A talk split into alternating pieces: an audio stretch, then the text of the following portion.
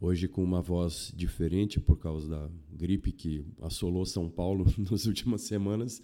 A minha voz ainda não voltou to totalmente, mas vamos falar um pouco sobre a reconstrução direta com implante, ou seja, DTI, né, que os americanos falam, que seria uma reconstrução em tempo único da mama. Então vamos falar um pouco sobre as indicações, como que é, como que se faz e qual seria a vantagem e, ou as desvantagens da gente fazer esse tipo de reconstrução da mama. Vamos lá.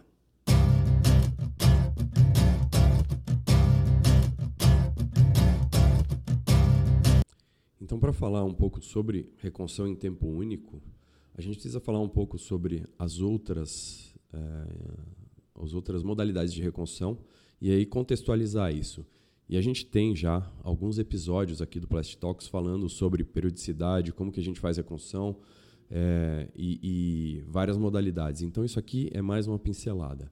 Então, a questão, se a gente pensar, é a grosso modo, quando eu, eu tenho uma paciente que vai fazer uma mastectomia, no primeiro tempo eu faço uma reconstrução pensando no volume dessa mama que foi perdida. É, no segundo tempo, eu vou fazer uma, uma reconstrução pensando em simetria, né? assumindo que a gente mexeu em um lado só.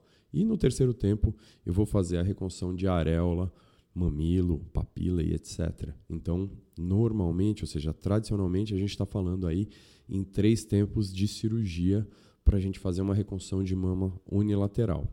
Então, esse é o tradicional. Se a gente pensar na reconstrução com implantes, aí a gente falaria o quê? Que no primeiro tempo a gente vai, coloca um expansor de tecidos e aí a gente vai expandir essa pele. No segundo tempo a gente troca o expansor por um implante e no terceiro tempo a gente vai fazer os ajustes.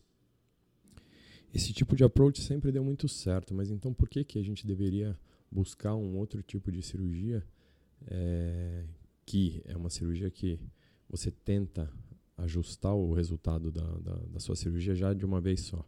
Né? Então, a gente tem um grupo específico de pacientes que tem um benefício muito claro disso. Então, normalmente são as pacientes que ou têm mamas pequenas e vão fazer uma adenomastectomia, que é uma retirada só da glândula, sem a retirada do complexo areolo-mamilar, e aí elas têm uma sobra de pele. Então essas pacientes, elas têm benefício. A gente tem as pacientes que vão fazer uma cirurgia com uma preservação da, da pele, mesmo que com a retirada da uma retirada da glândula e da areola do mamilo. Então, quando você tem uma mastectomia que a gente chama de skin sparing, a gente também pode tentar diminuir o tempo cirúrgico, ou seja, colocar um implante direto. E a gente tem um terceiro grupo de pacientes, que é um, uma, um grupo de pacientes que tem a mama grande, pesada, com uma queda, e que a gente vai fazer uma, uma mastectomia com uma redução do envelope cutâneo. Então, essas pacientes a gente também pode fazer essa cirurgia e fazer essa reconstrução dita aí em um tempo único. Ok? Então, o benefício é para esses três grupos de pacientes. Qual que é a vantagem? A grande vantagem é você eliminar um tempo cirúrgico. Então, quando eu falo reconstrução em um tempo, eu estou é como se eu estivesse juntando o primeiro e o segundo tempos da cirurgia, certo? Então, eu estou dando volume direto para essa paciente. Né? Então, as pacientes que fazem cirurgias bilaterais, elas são grandes candidatas, porque a gente consegue dar uma simetria relativa e aí ficaria para um segundo tempo, quando o paciente é, tem necessidade, um tempo de ajuste, ajuste de pele, retoque de cicatriz e um enxerto de gordura. Né?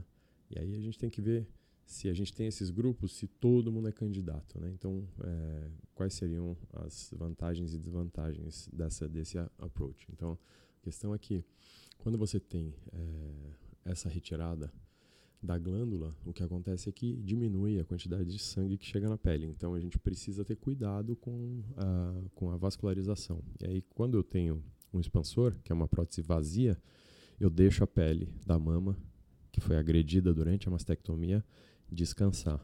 Quando eu ponho uma prótese, eu tenho um peso do implante ali. Então, a gente precisa de algumas características, de alguns fatores que precisam ser muito bem respeitados para que a gente possa ter uma condição ótima para colocar o implante direto. Isso aí a gente vai falar agora. Então, a condição fundamental para a gente fazer essa cirurgia é que a gente tenha uma boa qualidade dos retalhos, né, da pele da mastectomia. Então, para isso a gente precisa é, trabalhar em conjunto com o mastologista, né? Porque a gente precisa ter um mastologista de qualidade que faça essa cirurgia da retirada com bastante cuidado, para a gente não ter o sofrimento da pele, porque esse sofrimento da pele ele vai gerar né, uma abertura dos pontos, exposição e a perda da, da reconstrução. Então, essa é a primeira questão. A segunda é que as melhores candidatas são pacientes que têm mamas pequenas ou médias, sem muita queda, não que não dê para fazer em quem tem a mama caída, e que a gente vá é, fazer essa reconstrução sem mexer muito no volume. Então, se a gente for diminuir um pouco o volume da mama, é mais fácil. Se a gente for aumentar um pouco, a gente vai ter uma pressão um pouco maior sobre a pele, né? E, e outra coisa que te faz ter um resultado melhor é que essa mastectomia seja feita com uma técnica boa, com um retalho bastante regular. E aí a gente vai precisar ter à mão é, vários aparelhos ou vários materiais que vão facilitar a confecção dessa cirurgia. Então, o tradicional é que a gente pegue essa, esse implante e coloque num plano atrás do músculo peitoral, porque a gente tem um apoio, a gente tem uma sustentação e a gente tem também uma cobertura desse implante. E aí ele fica um pouco mais protegido e a gente não põe, não transmite tanto essa pressão para a pele. Então essa é a questão. É, mas cada vez mais a gente está é, usando menos a musculatura e tentando reduzir um pouco o, o, a agressão para o corpo. Então a gente tem usado aí é, telas e matrizes que são é, substitutos, que são sintéticos para a gente apoiar. Então, é, de uns anos para cá, a gente mudou esse approach de colocar o implante inteiro embaixo do músculo é, para um plano que é um retromuscular parcial. Então a gente solta o músculo, deixa o músculo cobrir a parte de cima da, da, do implante e a parte de baixo, ao invés de ficar exposta, a gente coloca uma tela ou uma matriz dérmica.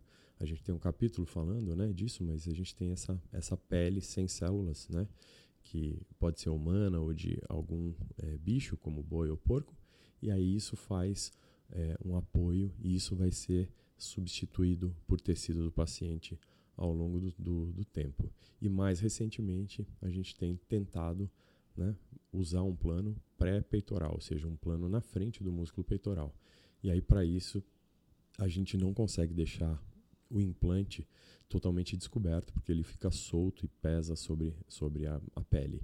Então, quando a gente faz esse plano pré-peitoral, a gente necessariamente precisa de uma tela, né, ou de uma matriz dérmica celular, e aí a gente faz a cobertura. Então você faz como se fosse um, um sanduíche, ou então você faz uma cobertura anterior, como se fosse um envelope. Então, é, nas costas do implante fica é, o músculo e na frente fica a matriz dérmica. Então, o que a gente tem para usar e para fazer essas coberturas hoje, então são planos retromuscular total, um retromuscular parcial com tela embaixo ou matriz e um plano pré-peitoral com matriz na frente. Então essas são as três alternativas que a gente tem hoje em dia. Outra questão que a gente precisa tratar é a via de acesso, né? por onde que vai ser feita essa mastectomia, por onde vai ser colocado esse implante e afins. Então assim, a gente tem Uh, depende muito da preferência de, de, de, cada mastologista e do cirurgião plástico, mas a gente tem uma via de acesso que é muito boa, que é pelo sulco da mama, que se presta muito bem para mamas pequenas, com pouca queda. E aí, quando as mamas são maiores, a gente tem que começar a fazer acessos mais centrais. Então, em volta da areola, com uma extensão lateral, ou em volta da areola, com uma extensão inferior. E aí, quando a paciente tem muita, muita pele, a gente precisa fazer a redução da pele. Então, aí é, a gente tem incisões como se fossem mamoplastias. Óbvio que nesse tempo, quando você vai fazer a retirada, a gente não é muito agressivo com a pele, então a gente deixa às vezes a pele sobrando e faz um ajuste no segundo tempo para na hora que que está tudo estabilizado, né? Especialmente o ajuste da altura da areola do mamilo, porque isso é uma coisa que é difícil de acertar a posição e quando a gente sobe muito a areola do mamilo, às vezes tem um sofrimento e a gente perde essa areola e mamilo, né? Então, em termos de via de acesso é isso, né? O mais tradicional é pelo sulco, ou então um acesso em volta da areola com uma extensão para lateral ou uma extensão inferior. Né? Tem pacientes que fazem acessos periolar totais, mas é, isso é uma exceção, né? E aí a gente tem é, resultados muito bons com todas essas vias de acesso, desde que elas sejam bem indicadas. Mas e aí, o que, que eu tenho que fazer se eu planejei de fazer uma reconstrução imediata com a prótese direta e é, eu não, não tenho essa possibilidade, né? Então, às vezes, o que acontece é que a pele fica tão fina que ela não aguentaria uma prótese. Então, o fato de você colocar uma prótese, ela vai fazer essa pele sofrer, a gente perder, ter uma exposição do implante, perder a reconstrução. Então, é importante que a paciente ela tenha ciência que esse processo ele é decidido no intraoperatório. Né? E a gente tem alguns jeitos de fazer isso. Né? O primeiro é a avaliação clínica. Então, a gente olha e vê se a pele está vermelhinha e se ela tem o tempo de, de enchimento capilar. Então a gente aperta essa pele, ela vai ficar mais branca e ela vai se encher de sangue. E dependendo da, da característica, a gente pode dizer se a nossa cirurgia vai ser um sucesso ou não. E existem alguns aparelhos que a gente usa, né? Você injeta um corante na circulação sanguínea do paciente e liga uma lâmpada especial. O mais legal que a gente tem no Brasil é o SPY. Então você injeta um corante, que é a endocianina verde, e aí você faz a, a, você liga esse laser, ele vê a quantidade de sangue que chega na pele. E aí você consegue ver uma pele normal. E aí quando você tem um, um fluxo de mais do que 20% da pele normal, você tem certeza que isso vai evoluir bem. Se a gente tem um fluxo abaixo disso, aí a gente muda a nossa tática de reconstrução. E o que seria isso, né? Então, quando a gente acha que a pele está que a gente está com a pele muito ruim, a gente usa um expansor né? E a gente volta a fazer uma reconstrução em dois tempos, que é uh, o método tradicional. Então, quando eu faço isso, o, o, o que eu estou fazendo é protegendo a pele e protegendo essa reconstrução. Então, você dá tempo, né, em umas duas, três semanas, a pele descansa e aí você começa esse processo de expansão, vai fazendo a expansão progressiva e depois de alguns meses você está autorizado aí a tirar o, o, o expansor, fazer a reconstrução com o implante e fazer um enxerto de gordura. Então, a questão é que a, a paciente ela tem que estar ciente que o, o, processo ele pode mudar no intraoperatório de acordo com o que a gente achar. É, e aí eu brinco que normalmente a gente fala assim, ah, eu, eu dependo do que o mastologista vai fazer e o mastologista depende do que o patologista fa fala, porque ele fala, ah, tira mais, tira mais, e aí a pele acaba ficando fina e não aguentando aquela proposta inicial, que era a reconstrução com implante direto. E aí, feita a cirurgia, a gente faz a recuperação, que é uma recuperação cada vez mais rápida, é uma coisa absolutamente corriqueira. Né? Então, o paciente normalmente sai do hospital um a dois dias depois. A gente costuma colocar drenos. É, antes a gente colocava dois drenos por mama, agora a gente tem colocado um dreno só. Esse dreno fica cada vez menos tempo e a paciente retoma as atividades dela na primeira semana, é, sem tranco, sem atividades esportivas, mas já dá para começar a fazer coisas é, do dia a dia, né? tomar banho sozinha e, e, dirigir o carro, fazer as coisas, né? retomar. E aí vai retomar atividades mais intensas como academia, é, com 14 a 21 dias, especialmente para é, pernas e membro inferior, abdominal e afins. E a gente vai soltando, e aí a vida é uma vida absolutamente normal a partir de dois meses de cirurgia. Né?